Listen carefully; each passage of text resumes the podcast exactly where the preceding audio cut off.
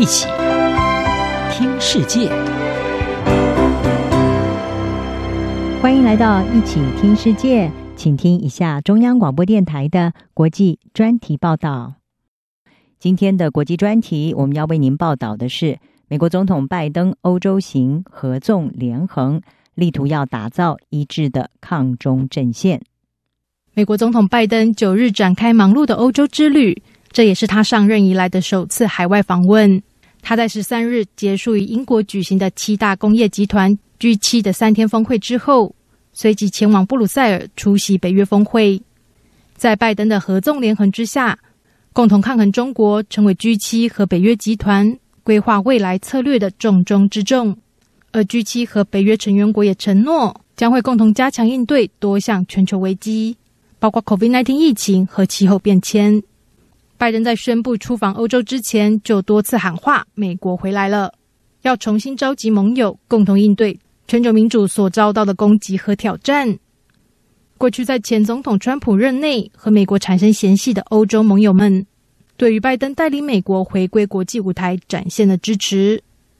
这一次访问，拜登展现的稳重以及坦率协商态度，受到欧洲盟友们的欢迎。法国总统马克宏在 G7 峰会期间，在场边便极力称赞拜登对于伙伴关系的重视。我们必须应对这个 COVID-19 疫情，我们必须面对很多挑战、很多危机、气候变迁。而对于所有这些议题，我们需要的是合作。我认为这太棒了，由美国总统成为这个俱乐部的一份子，而且非常愿意合作。我认为你所展现的是。领导力就是伙伴关系。在中国议题上，即便一直以来德国和法国等欧洲国家被认为因为经济考量而不愿意对中国太过严厉，不过他们在这一次峰会对拜登的对中政策展现了支持。外界也看到 G7 集团对中国的日益扩张，试图要做出一致的回应。这一次峰会签署的联合公报，是对中国国家主席习近平自二零一三年上台以来，内容最广泛提到中国的一次，而且第一次提到台海情势。公报中重申维持印太地区自由开放的重要性，对东海和南海情势表示关切，以及强调台湾海峡和平稳定的重要性。在人权议题上，公报大力抨击中国，包括打压香港民主人士。以及点名新疆是强迫劳动的疑虑来源。此外，美国力推的一项全球基础建设计划也在公报中成型，被视为是针对中国的一带一路计划而来。由七大先进经济体组成的 G7 集团将推出名为“重建更美好世界”的建设计划。拜登表示，这项资金高达四十亿美元的计划，比一带一路计划更加优质。现在的情况是中国有一带一路，而我们认为有一种更公平的方式来满足世界各国的需求，所以它是一个由价值带动、高标准和透明的融资机制，这是我们所要提供的。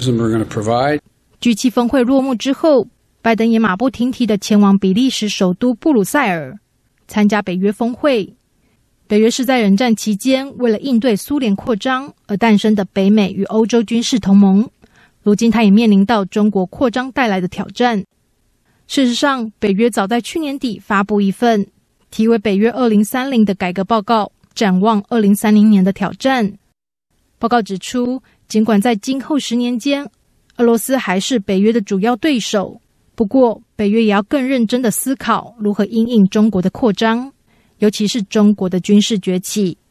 北约二零三零也成为这一次峰会的主题。在美国的力促之下，北约会后所发出的联合公报，对于中国的措辞比 G7 公报更加强烈，直接明指北京对于北约构成系统性挑战。而相比两年前，北约说中国是机遇也是挑战，这一次北约显现出更强硬的对中立场。